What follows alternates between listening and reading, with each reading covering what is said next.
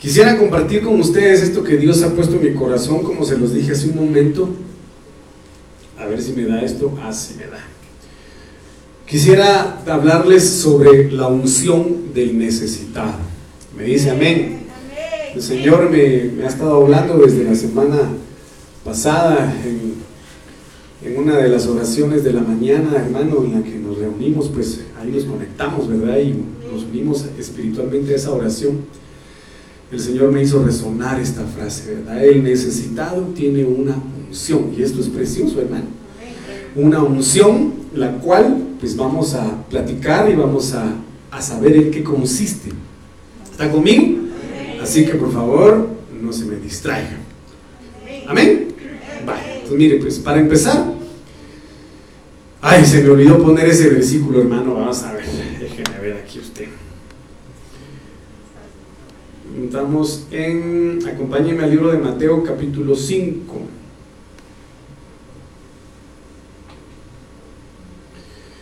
Aquí habla el Señor en el libro de Mateo 5 capítulo 3. El Señor habla y dice, vamos a ver, sí, bienaventurados los pobres porque de ellos es el reino de los cielos.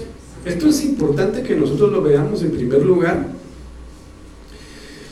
porque en la palabra de Dios para todos dice, afortunados los que reconocen su necesidad espiritual, porque de ellos es el reino de los cielos.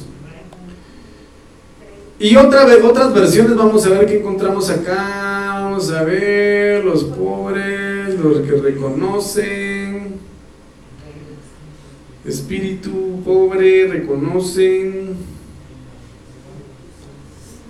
los que reconocen su necesidad. Bueno, nos quedamos ahí.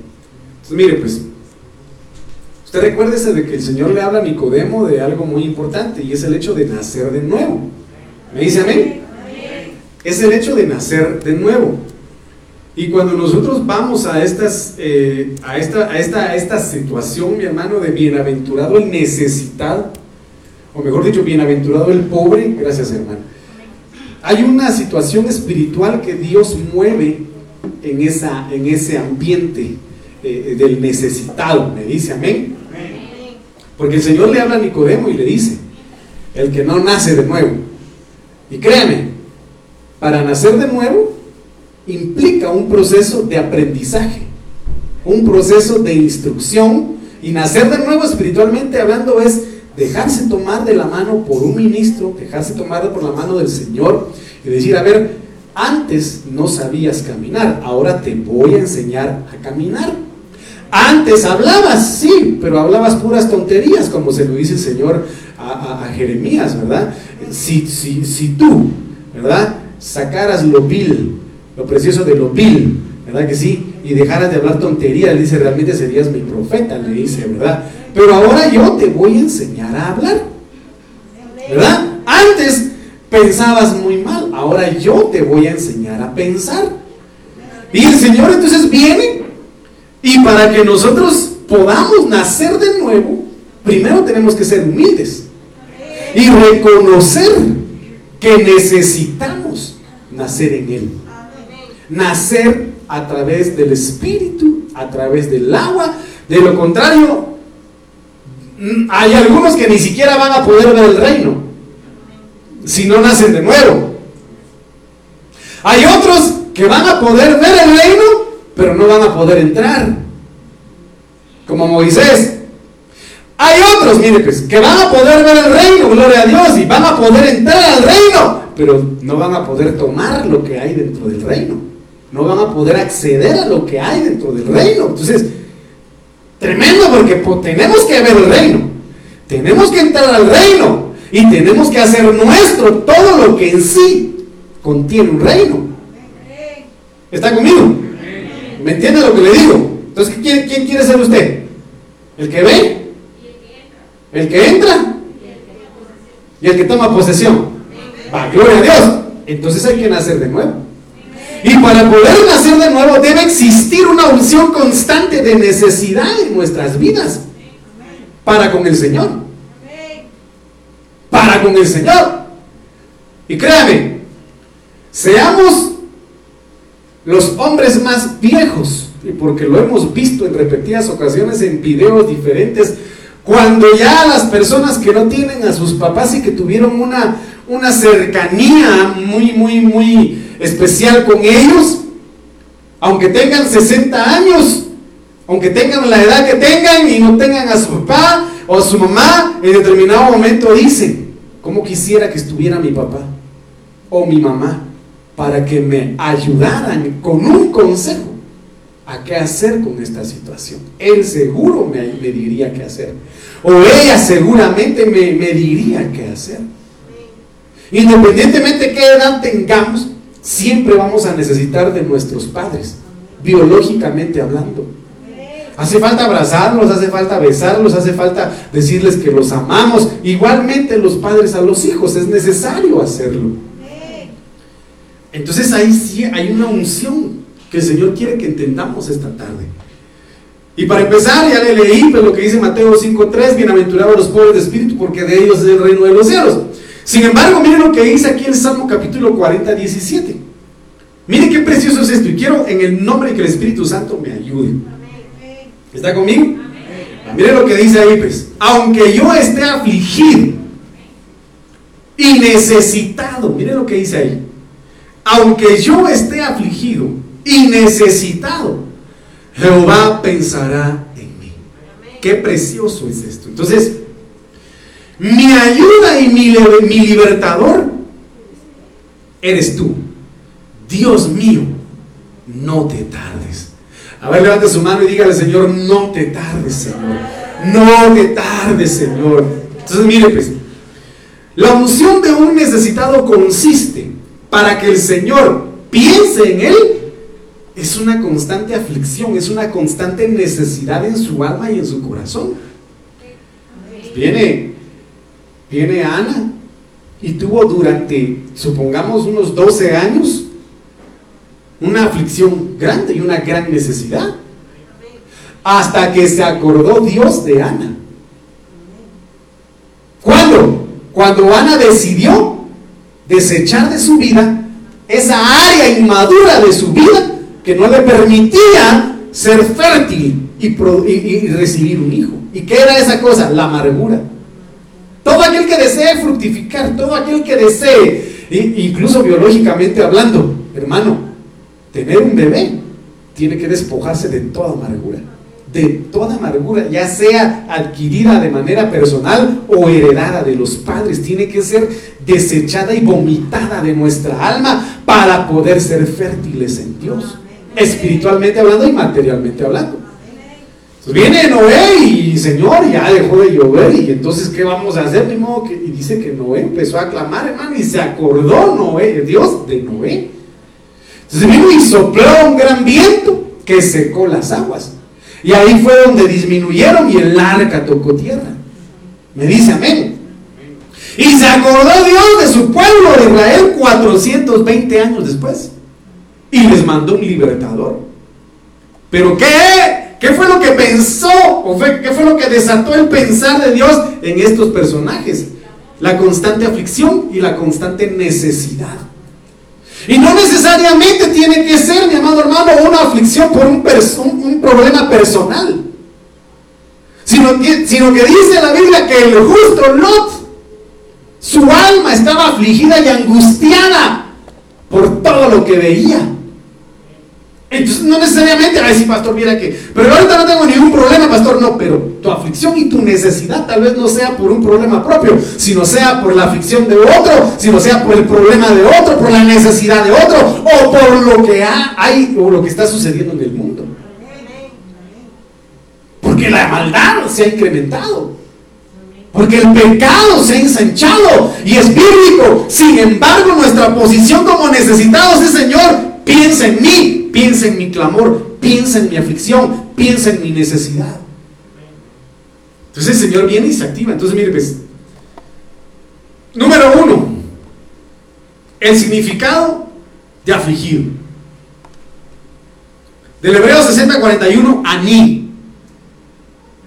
Una persona afligida puede ser una persona deprimida por cuestiones de la mente, le vuelvo a decir, o por las cuestiones de las circunstancias. Entonces aquí hablamos de lo que se da internamente dentro del alma y la mente del hombre y de lo que puede provocar la aflicción por las circunstancias externas. ¿Está conmigo? Como por ejemplo, asaltaron un vehículo allá en Guatemala y mataron a seis. Supo usted eso, ¿verdad? Seis muertos, un niño, hermano. Hasta un niño muerto. Pues uno, dice, uno se aflige, hermano, y dice, Dios mío, ten misericordia. No sé si esto le ha pasado, hermano, en donde usted pasa, ¿verdad? Espero que no sea de los que graban, ¿verdad? Y sean morbosos en estar grabando ahí personas que fallecen en un accidente a los motociclistas, básicamente. O peatones que no utilizan el, el ¿cómo se llama? La pasarela. Y los matan. Pero una vez en específico, hermano, yo dije, estaba la persona muerta ahí. Pero Dios mío, sabe que tal vez está todavía luchando la persona entre la vida y la muerte. Pero en mí dije, Dios, Dios mío, ten misericordia del alma de esa persona. Entonces, puede surgir la aflicción por los problemas personales que pueda estar viviendo una persona o por las circunstancias externas. ¿Me dice amén? Afligido puede ser alguien que esté fatigado, que esté cansado, debilitado, alguien humilde, no necesariamente de manera material, sino humilde en su mente, en su corazón, en su condición delante del Señor. Un necesitado, un oprimido, un deshonrado, un pobre, un sufrido y un quebrantado. Mire pues, necesitado. Del hebreo 34, epión, significa mendigo, significa menesteroso. Significa, mire qué preciso es esto, porque eh, necesitado significa inclinarse ¿Qué significa necesitado, hermano? Inclinarse. ¿Eso qué quiere decir? ¿Qué fue, ¿Cuál fue el último lugar a donde el Señor llevó a, Elías antes de ser arrebatado? Al Jordán. Una de las cualidades del necesitado es que constantemente está humillado, inclinado delante de la presencia del Señor. Y mire qué precioso, porque uno de los donados del que tiene esta palabra es provocador de deseo en el buen sentido de la palabra, en el hecho de decir, yo necesito escuchar a mi amado, yo necesito sentir la presencia de mi amado y voy a provocar que su presencia venga a mí y voy a despertar su corazón y voy a hacer que se levante de su trono y que podamos tener amores con él. Yo quiero despertar el deseo de mi amado. Yo quiero despertar el deseo de mi amado porque mi deseo es para él. Entonces un necesitado necesito, necesito verla, necesito estar con ella y ella, ¿verdad? Necesito estar con él, necesito sentir su aroma, necesito, aunque huela zorrillo, pero me gustan los machos así a lo natural.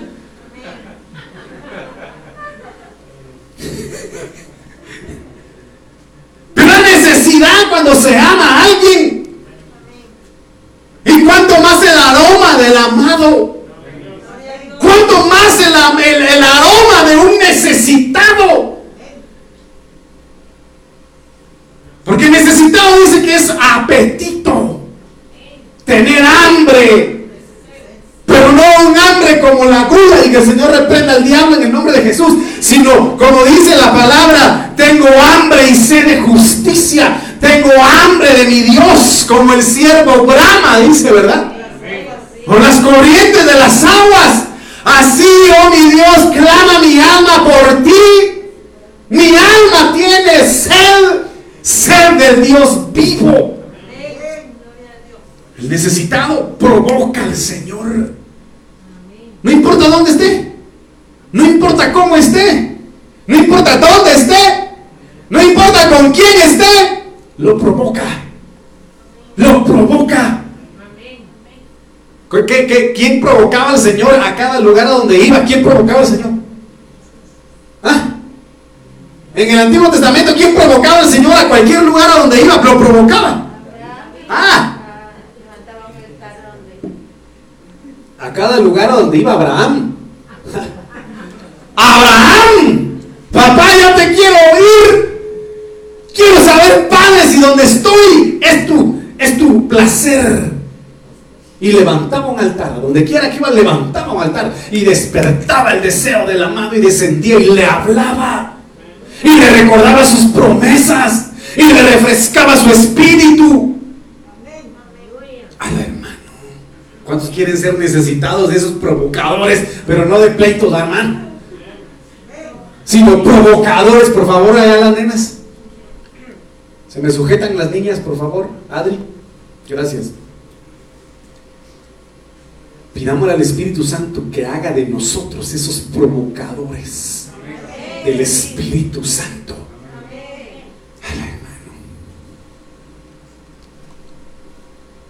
Y dice que pensará cuando nosotros nos constituimos en este tipo de afligidos, en este tipo de necesitados, el Señor pensará, dice en nosotros. Y pensar es del Hebreo 2803, Hasham significa considerar, significa valorar, significa apreciar, estimar, ocupar, plan, proveer, resolver y trazar. ¿Qué quiere decir eso?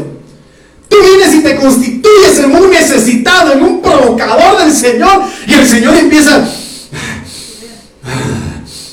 Ay, ay, ay, qué rico huele. ¿Dónde es? ¿Dónde es? Y de repente tu oración, tu clamor, tu necesidad, tu oración empieza a subir, empieza a elevarse, empieza a constituirse en algo atractivo para el Señor. ¿Y qué quiere este mi hijo? Empiezan a escuchar tu oración y entonces empieza a valorar tu oración, empieza a considerar tu oración, empieza a estimar tu clamor, tu necesidad y se ocupa de escuchar, en escucharte. Y empieza a trazar un plan y empieza a trazar una respuesta, empieza a preparar tu provisión, empieza a, él empieza a resolver tu situación y empieza a trazar tu respuesta, hermano. Y qué tremendo es esto, va. Por eso el Señor habla y dice, tus pensamientos no son como mis pensamientos. Yo quiero darte la unción de un necesitado para que yo siempre pueda resolverte tus problemas, proveerte, hacer tus planes, a ocuparme de tu vida, estimarte, apreciarte, valorarte y considerarte en todo yo. Hermano, si nos llama la niña de sus ojos. Entonces hagamos que el Señor venga y nos considere. ¿Está conmigo? Entonces viene, pensará y dice que Él es nuestra ayuda. Del Hebreo 58, 33, Esra significa auxilio, auxilio, esperar, socorrer, rodear, proteger y defender. Y libertador.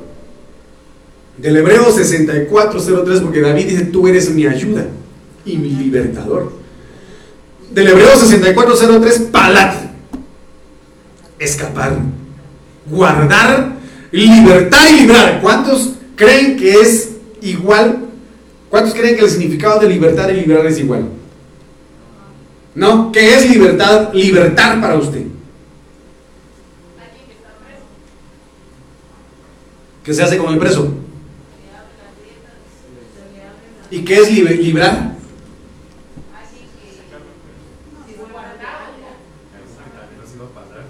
Ahí llega hoy el Espíritu Santo lo llenaba, ¿verdad? Gloria a Dios. Y cabal, lo que usted está diciendo está bien. Libertades. Te quito las cadenas. Rompo tus coyuntas. Deshago tus ligaduras. Vengo y rompo las puertas de las cárceles que te hacían prisionero. Y te hago libre. Y te hago libre. Señor es nuestro libertador. Libertó a su pueblo de las garras de, del faraón. Pero también libra y cabalmente lo dijeron a ustedes, es guardar a alguien de un peligro determinado, de una acechanza. Y dice, librará, te librará del lazo del cazador. Te librará de la peste destructora. Con sus plumas te cubrirá y debajo de sus alas estarás seguro.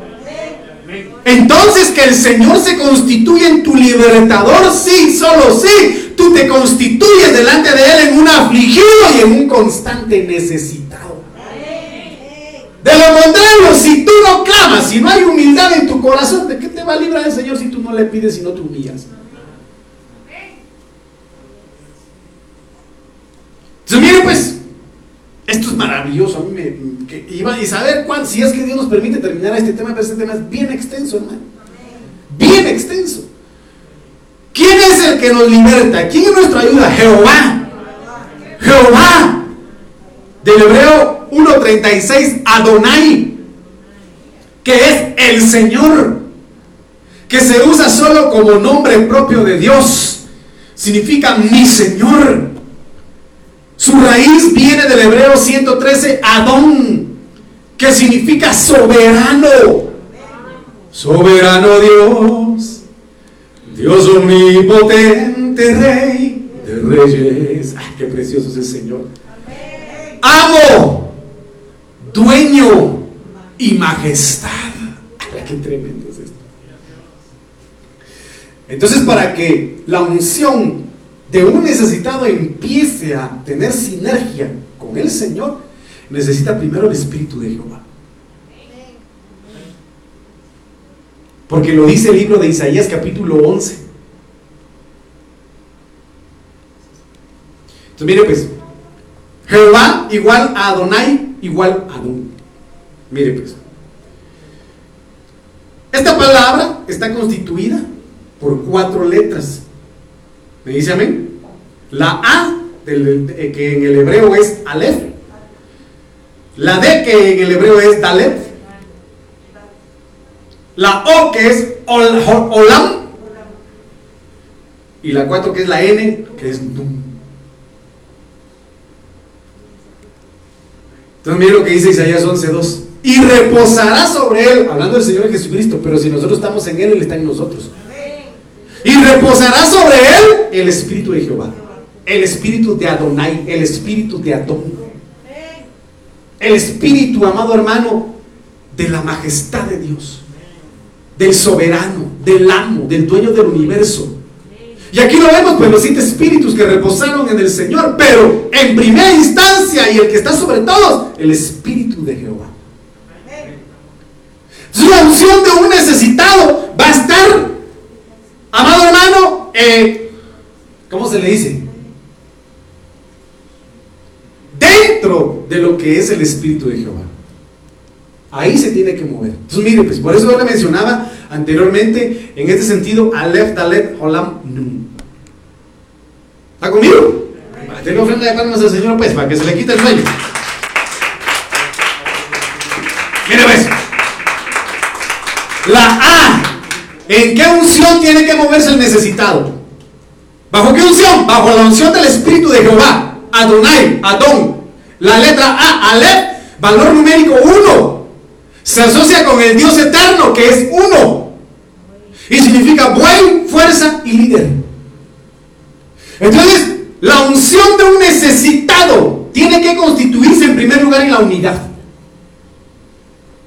En la unidad. ¿Me dice amén? Primero, Aleph igual unidad. El necesitado tiene que reconocer esto. Deuteronomio 6.4. Oye, oye, oh Israel. Oye, oh Israel. Oye, oh Israel. Por fin se despertaron.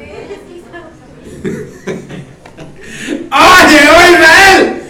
Jehová nuestro Dios, Jehová uno es. Uno es, uno es. Adonai, uno es. Adón, uno es. El soberano, el majestuoso, el amo, el eterno, uno es. Uno es. La unción del necesitado, el del necesitado, debe estar dentro de la unidad del Padre, del Hijo y del Espíritu Santo. Tiene que manejar unidad en su mente, tiene que manejar unidad en su corazón. Porque dice la Biblia, mejor son dos que uno. Mejor son dos que uno, unidad. Si dos caminan juntos, tienen que estar de acuerdo. Unidad. Unidad. Entonces miren lo que dice acá. Deuteronomio 4:35. A ti, a ti, iglesia Shekina Salgajá, a ti te fue mostrado para que supieras que Jehová es Dios y que no hay otro fuera de Él. Hermano, fuera de Él no hay nada y no hay nadie. Por eso el Señor Jesucristo dice, yo soy David y ustedes los pámpanos fuera de mí, separados de mí, nada son. Nada, nada. Y todo aquel que se crea esto yo lo he logrado con la fuerza de mi poder, se ha convertido en una bestia, como Nabucodonosor. Tiene que existir unidad. Unidad. Unidad en el Padre, unidad en el Hijo, unidad en el Espíritu Santo, unidad en el cuerpo de Cristo. Tiene que existir unidad de pensamiento, unidad en el alma, unidad en el corazón. Tiene que existir unidad en las familias. Me dice amén. Isaías 45, 5 dice al, al 7, yo soy Jehová y no hay ningún otro. No hay Dios fuera de mí. Yo te ceñiré, yo te fortaleceré, aunque tú no me has conocido. Para que se sepa desde el nacimiento del sol hasta donde se pone que no hay más que yo. Yo soy Jehová y no hay ningún otro. Fíjense ustedes de que, como ahorita están saliendo nuevas tecnologías de, telescopios, ¿verdad? De, satélites que tienen telescopios y cámaras, pero impresionantes. Impresionantes. Entonces no sé cómo se llama el último telescopio, que, el satélite que mandaron, donde logró fotografiar las constelaciones, pero hermanos, súper lejanas a, nuestra, a nuestra constelación y a nuestra galaxia. Y lo que querían los científicos a través de esa investigación era llegar al Big Bang, al origen del Big Bang. Que ellos creen que de ahí se originó toda la vida, toda la creación. ¿Vieron ustedes ese video? No, ¿No lo vieron? ¿No? Pero ¿qué fue la sorpresa de los, de los, de los científicos? Saber que son ignorantes. Porque hermano, según ellos, la teoría del Big Bang es que dentro de la explosión de unas moléculas se va expandiendo. Y las galaxias, las galaxias se van haciendo cada vez más grandes. Pero ¿qué fue lo que lograron ver a través de esas imágenes? Que habían galaxias mucho más grandes y otras mucho más pequeñas. Prácticamente votando su teoría. Entonces ahorita están con la cabeza cruzada. Pero la ciencia lo que hace es confirmar más la obra de, las manos de nuestro buen Dios. Y por eso dice, yo formo la luz y creo las tinieblas. Hago la paz y creo la adversidad. Solo yo, Jehová, soy el que hago todo. Soy el que hago todo. Él es el que hace todo. Hermano, ni porque el hombre juegue a ser Dios, creando, haciendo y deshaciendo con la humanidad, no está sobre nuestro Dios. Nuestro Dios es Adonai, es Adón, el creador, el sueño, el Señor, el amo de todo, hermano. Entonces, la, la unción del necesitado debe circunscribirse dentro de la unidad de Dios y, decir, no, Aquí el único y verdadero Dios a quien yo anhelo buscar servir y cada día de mi vida perderme en su presencia es ante la presencia de Jehová, de mi Dios eterno. Y por eso David lo dijo. Una cosa he demandado, pero esta buscaré. Estar en la casa de mi Dios. Porque he sabido, sé, lo he experimentado, lo he vivido, me ha respaldado, me ha hablado, me ha levantado, me sacó de, detrás de las ovejas y ahora soy rey. Solo Dios pudo haber hecho eso en mí. Estar en su casa todos los días de mi vida. Unidad. El necesitado debe mantener la unidad espiritualmente hablando. Deuteronomio 5.6 dice, yo soy Jehová tu Dios ¿Quién era el único que podía sacar a Israel de, Egipto? Que te saqué de tierra de Egipto, de casa de... ¿Quién era el único? Solo Dios, solo Jehová, solo el soberano sobre Faraón. Y era lo que yo le decía a usted en determinado momento, hermano, Egipto, una potencia mundial, en ese entonces. Los que tenían, hermano, una un avance tecnológico en cuanto a armamento militar tremendo, preparación militar tremenda. Si solo, si solo Moisés peleó contra cuántos pastores, cuatro pastores, que querían, ¿eran cuatro o no? Cuando él defendió a las hijas de Jetro, digamos que era una docena, eran varios, pero solo Moisés, ¿dónde fue entrenado? En Egipto. Militarmente hablando, estratégicamente hablando, en Egipto. Era un militar bien preparado si era príncipe. Que derrotó a los cuatro, los mandó a patadas de un solo. Véngase pues, véngase pues. Mató a un soldado egipcio. Que eran bien entrenados. Es como que alguien quisiera meterse con caibil. hermano. Pero mire pues, solo Jehová, solo Adonai pudo haberte sacado a ti de Egipto. Pudo haber sacado a su pueblo de una potencia mundial llamada Egipto en ese entonces. Solo Dios. Solo el Señor. Solo el Señor. Por eso el necesitado dice, ¿a quién iré? ¿A quién iré? Alzaré mis ojos a los montes. ¿Será que de todas las escenas que están en los montes, de todos los altares que han elevado en los montes, de ahí vendrá mi socorro? ¿Será que de los cielos? ¿Será que de las estrellas? No, mi socorro viene de Jehová. Mi socorro viene de Jehová que hizo los cielos y la tierra. De ahí viene tu socorro. No viene de nadie más que del Señor. Entonces el necesitado reconoce que solo hay un Dios verdadero. Solo Él nos pudo haber librado a nosotros de la muerte. Y me vino a la mente el suceso de mis hermanos. Solo Dios. ¿Y sabe qué es lo más impresionante que yo les digo? Aquí siempre hay gente abajo. Y qué casualidad que esa vez está más limpio que las calles cuando pasa el tren de aseo. No había ni un chucho. ¡Pastor, el carro! Como dijo hermano Sergio, ¡me dolió! Humanamente hablando, por supuesto que duele. Pero solo Dios los pudo sacar íntegros. Exactos, ningún huesito se les quebró. Ni una uña. Ni un raspuño, ningún corte por los vidrios que se rompieron. Ni calambros y calambros. Solo el susto, pastor, porque Dios estaba formándolos. Y nos sigue formando. Pero dice, yo soy Jehová, el único. Fuera de mí no hay nadie. Nadie te pudo haber librado ni sacado de las garras del diablo más que yo.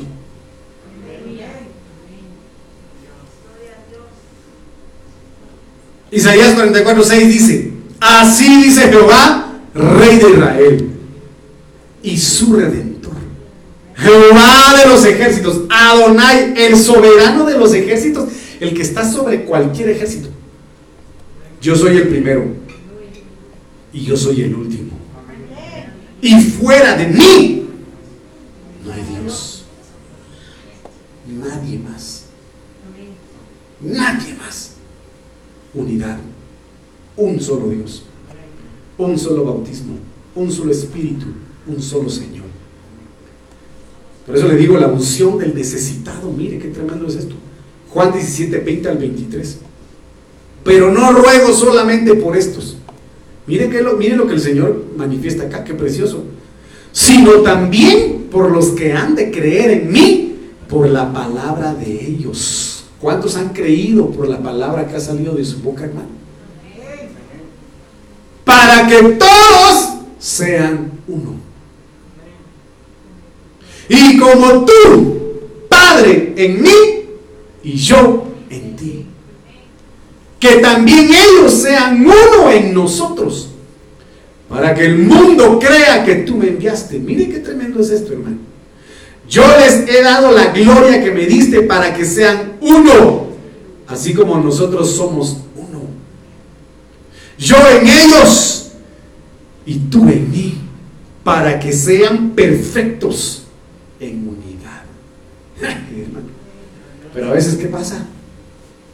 Nos miran de afuera y a veces peleando, alegando en la calle. En lugar de buscar la unidad, la destruimos. Y dice, ¿y ese qué? Dice que es cristiano, no yo para eso, mejor no voy a la iglesia. ¿Verdad? Yo en ellos y tú en mí para que sean perfectos en unidad, para que el mundo conozca que tú me enviaste y que los has amado a ellos como también a mí me has. Entonces, ¿dónde se va a manifestar la unidad? de un, de un necesitado. Por ejemplo, sí, en el amor, por supuesto. Y los dones del Espíritu. Cuando se dejan usar para edificar a otros. Y esta es una situación bastante complicada, hermano. Porque como siempre lo he manifestado yo, lo menos que hay dentro de la, dentro de, dentro de la iglesia cristiana evangélica es unidad. Es unidad. Y tenemos que pedir al Señor que nos ayude a estar en unidad. Cuando nosotros estamos en unidad con el Padre, con el Hijo, con el Espíritu Santo, no somos de los que rodeamos al pecador para querer apedrearlo ni acusarlo.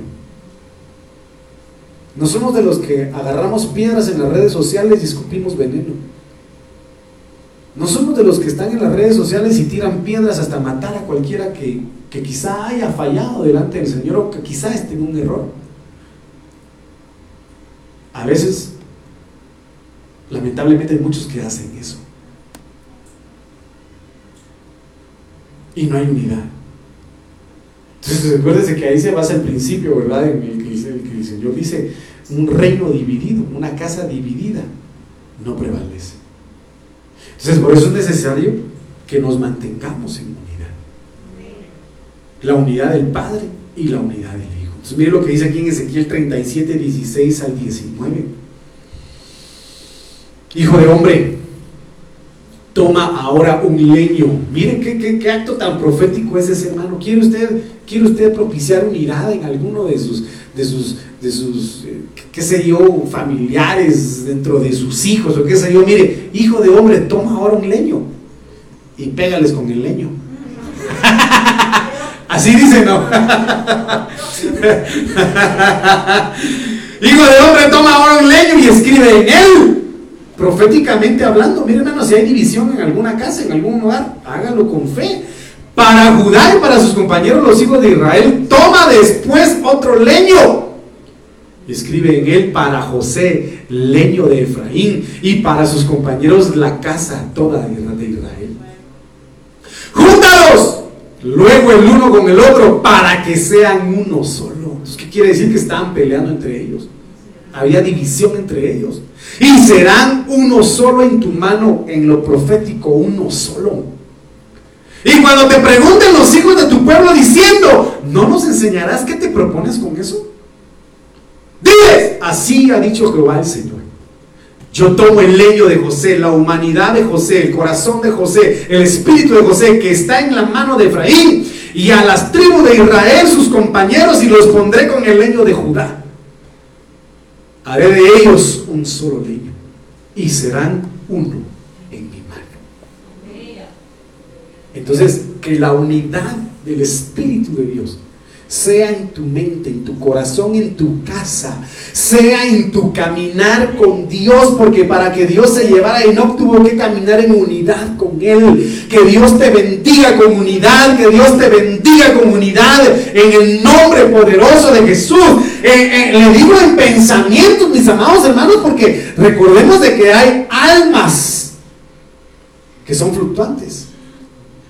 Personas de doble ánimo, que sus pensamientos están divididos. Es que a mí no me gusta cómo predica ese pastor, es que no estoy de acuerdo con lo que dice a él. Es que, y hermano, hay pensamientos divididos y por eso muchas veces no recibimos respuestas del Señor. Me dice amén. Porque dice, y se lo voy a leer para que usted no me esté viendo con esa cara. Vamos a ver. Ah, ah, ah. Déjeme ver a ver si lo encuentro, hermano.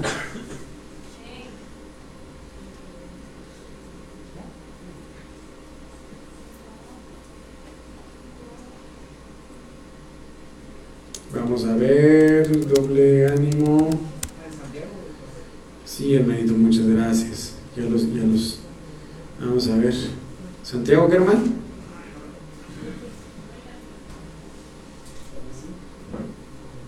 Ahí está, miren pues. Santiago 1.6. Si alguno de vosotros, esto es en relación a la sabiduría, pero también para cualquier otra circunstancia. Si alguno de vosotros tiene falta de sabiduría, pídala a Dios, el cual da a todos abundantemente y sin reproche, y les dará y les será dada. Pero pida con fe, no dudando. ¿Cómo hay que pedirle al Señor? Sin duda en el corazón. Porque el que duda es porque tiene doble pensamiento. ¿Será? ¿No será? ¿Será? ¿No será? Porque el que duda es semejante a la onda del mar, que es arrastrada por el viento y echada de, un, de una parte a otra. Entonces, mire, pues, no piense pues que tal, que tal, a quien tal haga, o sea, quien duda, quien tiene un doble pensamiento, recibirá cosa alguna del Señor. ¿Se da cuenta de lo que estoy diciendo? Lo que está diciendo, hace rato le vi carita así como el que ese pastor no le creo. Entonces el que tiene doble pensamiento no recibe muchas veces lo que le pide a Dios. Tiene que pedirlo con fe, con certeza. Por eso dice que fe es la certeza de lo que se espera. Y la convicción de que aunque no lo veamos, lo estamos viendo por fe. Lo vemos. Me dice amén. Entonces seamos uno en todo sentido delante del Señor. Se mire pues, ¿cuál tiene, ¿en qué unción tiene que manejarse el necesitado? La, la unción de la, de, la, de la unidad. Salmo 34, 14, apártate del mal y haz el bien. ¿Qué dice acá? Busca la paz. Busca la paz y síguela. Fíjense ustedes de que aunque uno quisiera buscar la paz con determinadas personas y es imposible, mejor hay que dejarlos. Mejor hay que dejarlos, hermano, porque la Biblia dice cabalmente lo que dice el hermano, al necio hay que dejarlo en su necedad, el sabio ve el mal y se aparta. Hay personas que aunque uno les, se las pinte de rosado, de rosa, de rojo, de carmesí, todo color suave que usted quiera, pero a veces no, hermano. Uno quisiera pintarla o levantar la bandera de paz y no se puede. Entonces, buscar la paz es mejor apartarse. Apártate del mal y haz el bien. Busca la paz y síguela. ¿Dónde se propicia la unidad? En medio de la paz. En medio de la paz. Me dice amén. Segunda de Corintios 13, 11 dice, por lo demás, hermanos, tened gozo. ¿Cuántos de vosotros hay acá esta noche? Perfeccionados. Consolados. Sed de un mismo sentir. Sed de un mismo sentir. ¿Cuántos sintieron la presencia de Dios hoy? Había una unción, pero poderosísima. Como diría la canción, ¿verdad? Poderosísima. Sean todos de un mismo sentir. Sean todos de un mismo sentir. Y vivid en paz. Y Dios, el Dios de paz, Shalom, porque ¿qué significa Melquisedec? Rey de paz. Porque Melquisedec significa rey de justicia. Y rey de Salem, rey de paz. Rey de justicia y rey de paz. Entonces Dios es Dios de paz. Yo no sé, a ver, despierta que tiene a su lado y dígale, ¿tú eres pacífico? ¿Tú eres pacífica? ¿Tú eres pacífico? ¿Será mano? Pero fíjense ustedes de que yo no sé si vieron ustedes ese video de cuando Einstein, Einstein, Albert Einstein era niño y estaba en un colegio. ¿Ya lo vieron? Ah, ¿Y ahí? Está Albert Einstein en una de sus clases con un maestro y el maestro pregunta, ¿ustedes creen que existe Dios? Y él dijo, no, Dios no existe. Porque si Dios existiera, no existiera el mal, ni existiera tanta maldad. Entonces viene Albert Einstein, dice, dicen que fue él y se levantó. Y le dijo, maestro, oh maestro, le preguntó, ¿usted cree que existe la... Ay, ¿cómo fue que le dijo? La luz. No, la luz, la oscuridad, algo así. Déjeme ordenar mis ideas. La oscuridad no existe, le dijo. ¿Cómo que no? Claro que existe, le dijo.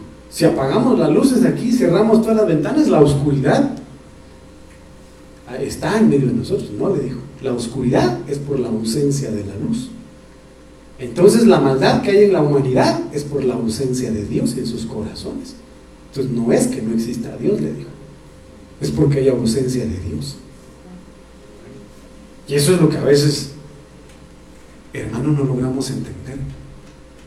Que a veces no vivimos en paz, porque el Dios de paz no está en nosotros.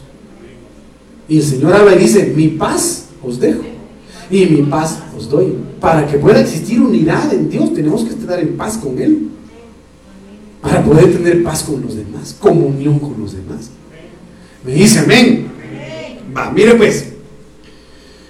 Sofonías 3.9 dice, en aquel tiempo devolveré yo a los pueblos pureza de labios.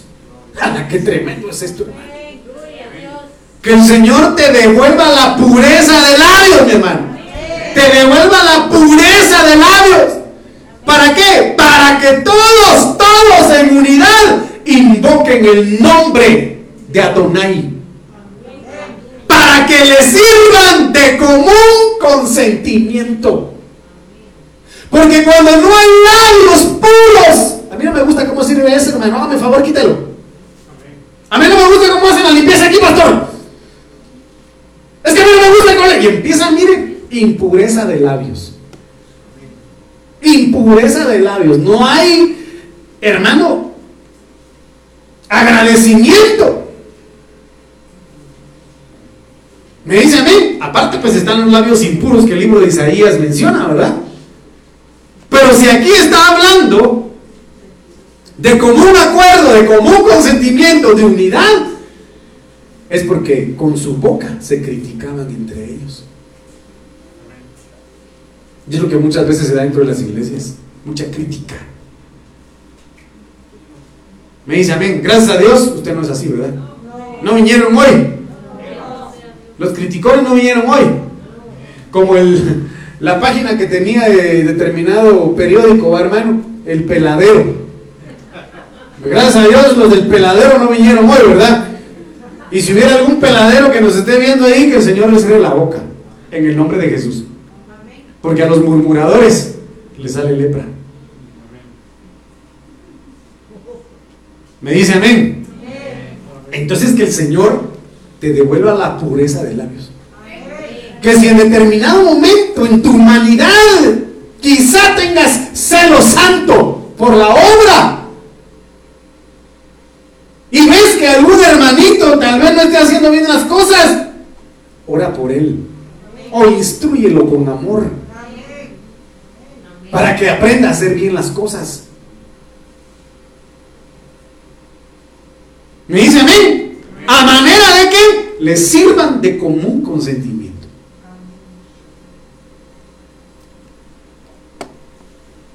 Entonces miren lo que dice en la, en la palabra de Dios para todos. En aquel tiempo purificaré los labios de todos los pueblos. Y haré que gente de otras naciones invoquen el nombre del Señor, porque imagínense solo lo que le mencioné que a ver los judíos tipifican o, tienen a los gentiles como perros, como inmundos. Los judíos, que son judíos. Por eso dicen aquel tiempo purificaré. Entonces el pueblo de Israel terrenal dejará de decirle perros a los gentiles. Y aquellos que se creen fariseos, uy, aquellos que se creen fariseos y que se ponen al lado de un publicano, que ya no levanten su pecho, saquen el pelo y digan, Señor, gracias porque yo tengo seis alas, aureola, brillo de santidad, a comparación de este impío pecador. Porque hay algunos que así son hermanos.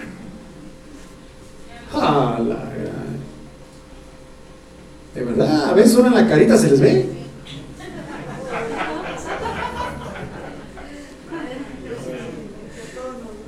Así podrán servirme como si fueran uno solo. Tú no vas a poder servir al Señor en unidad si discriminas, si desprecias, si menosprecias, si haces de menos a los demás. Que por su tamaño, que por su olor, que por su condición, que por su equipo, por su carácter.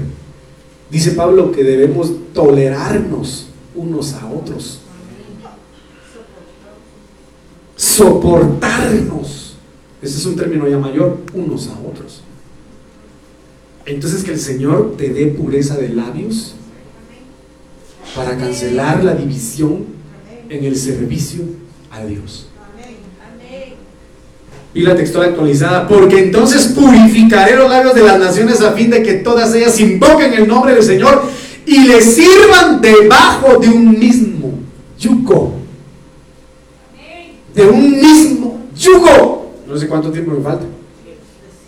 Siete minutos. Entonces aquí, en base a este versículo en la Biblia textual actualizada, de, que le sirvan debajo de un mismo yugo, viene la, la siguiente, ¿cómo podríamos decirle? Atmósfera espiritual donde la unción de un necesitado debe moverse. ¿Y cuál es ese, hermano? Otro de los significados de Aleph, fuerza, buey y líder. Entonces dice, dice, dice el proverbio, pues dice Proverbios 14:4, sin bueyes, el granero está vacío. Por la fuerza del buey hay abundancia de, de pan. ¿Para qué sirven los bueyes? Para arar la tierra. ¿Dónde se le pone el arado al buey? ¿Ah? En el pescuezo, pastor. En el cuello, en los, aquí en los lomos prácticamente. ¿Por qué se le pone al buey ahí el yugo? Ah, por eso, sí, sí, sí, obviamente para dividirlo. Pero porque aquí es donde se manifiesta la mayor fuerza del buey. La mayor fuerza del buey. Sin embargo, establecido de que Dios le ordenó poner buey, buey viejo y buey joven. Y en este sentido, al buey viejo no le importa la velocidad del buey joven. Le importa el buen trabajo que se debe hacer. Entonces, en este sentido, a los bueyes no les importa la velocidad, sino cómo lo hacen. Entonces, el, el necesitado debe ser y debe aprender moverse dentro del ámbito de un buey. Dejarse enseñar. Mateo 11, 28, y esto a mí me gustó mucho. 11, 28 y 30. Usted y yo lo sabemos, ¿verdad? Venid a mí, todos los que estáis trabajados y cargados, y yo os haré descansar. Llevad mi yugo sobre vosotros, dice el Señor, y aprended de mí que soy manso y humilde de corazón y hallaréis descanso para vuestras almas. Porque mi yugo es fácil y ligera mi carga. Entonces, Él es mi paz. Ha quebrado todas mis cadenas. Él es mi paz. Él es mi paz. ¿Qué dice el coro? He hecho toda mi ansiedad sobre tu yugo. Él cuidará de mí. Él es mi paz. Él es mi paz. Mire, pues, ¿por qué dice el Señor? Llévense mi yugo. Porque al final quien se lo lleva es Él. Quien carga el yugo, el buey mayor, el experimentado en dolores, el molido por nuestras aflicciones, es ese buey llamado Jesucristo. Ponte tu yugo al lado de ese buey mayor y tus cargas serán más ligeras y tendrás dirección y no te vas a perder y vas a ser formado y vas a ser capacitado. No vas a tropezar. El necesitado aprende humildad. Por eso dice, aprender de mí. El necesitado es humilde para sentarse a escuchar.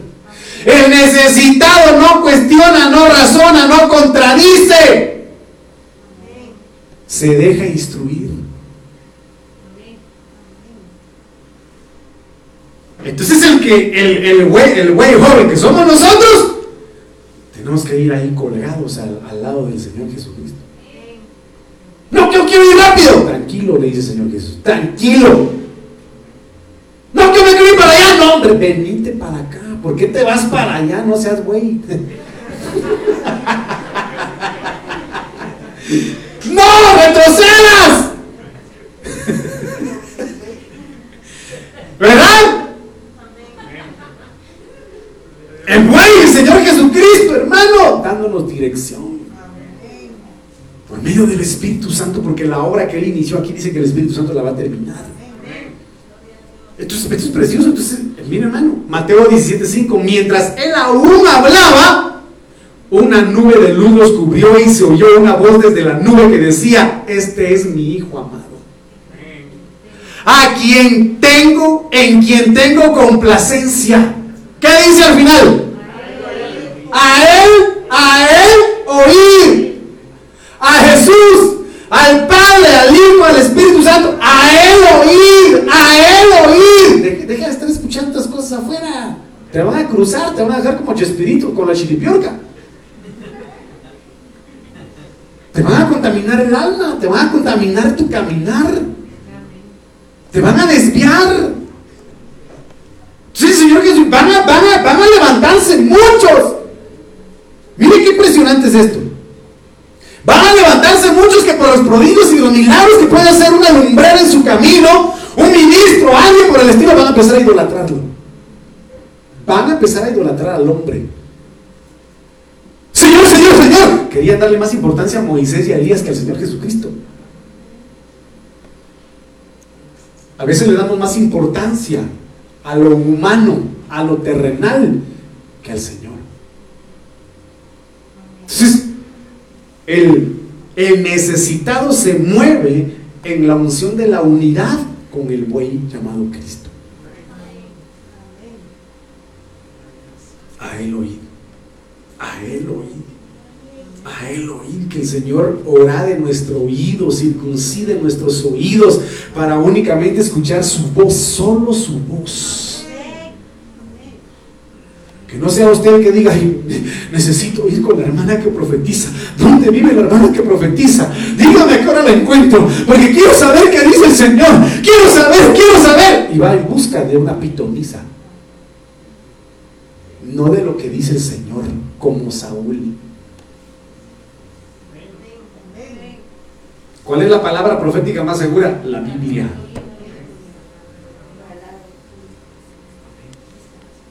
A oír. A oír. Amén. Juan 13, 17. Si sabéis estas cosas, bienaventurados sois si las hacéis. Si tú sabes que caminando con Cristo yo quiero andar tomado de su mano, ¿qué dice? Algo así. También quiero ir. Yo quiero andar con mi Cristo y caminar. Si tú sabes estas cosas, si tú sabes que caminar con Cristo, con el buen viejo que nos guía, que tiene sabiduría para guiarnos, para instruirnos, si tú lo sabes, bienaventurado eres si lo haces. Porque muchos sabiendo no lo hacen y es peor. Porque legalmente se puede decir, nadie puede alegar ignorancia de la ley. El Señor va a decir, te lo dije. Señor, yo no sabía. No, yo te lo dije. Ese gritón de ahí de la iglesia Shekina Zancajá, te lo dijo. No te apartes de mí ni a derecha ni a izquierda, pero no hiciste caso. Lo sabías, pero te haces el ignorante.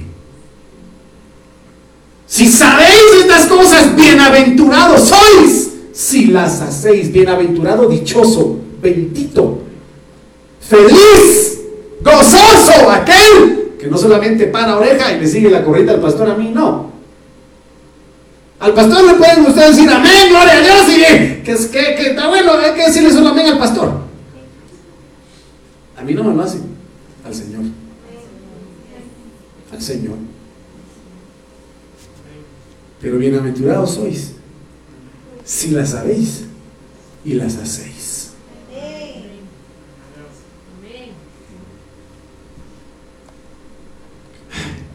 Cuatro. cuánto me falta? Ay, me falta mucho, Termino ahí. Mi amado hermano, que el Señor nos permita constituirnos en necesitados, en esos provocadores de su presencia. Dentro de la unidad que Él quiere que nosotros vivamos. Dentro de la necesidad de estar sometidos a su yugo y caminar juntos con Él. Porque Él ya abrió camino, Él ya abrió brecha, Él ya preparó la senda para que nosotros caminemos y no nos vamos a perder si estamos con Él. Así que el necesitado debe estar dentro de la unidad y dentro de la sujeción con Dios. ¿Me dice amén? Y amén. De la ofrenda de palmas al Señor, póngase de pie, que Dios los bendiga a los que pudieron ver.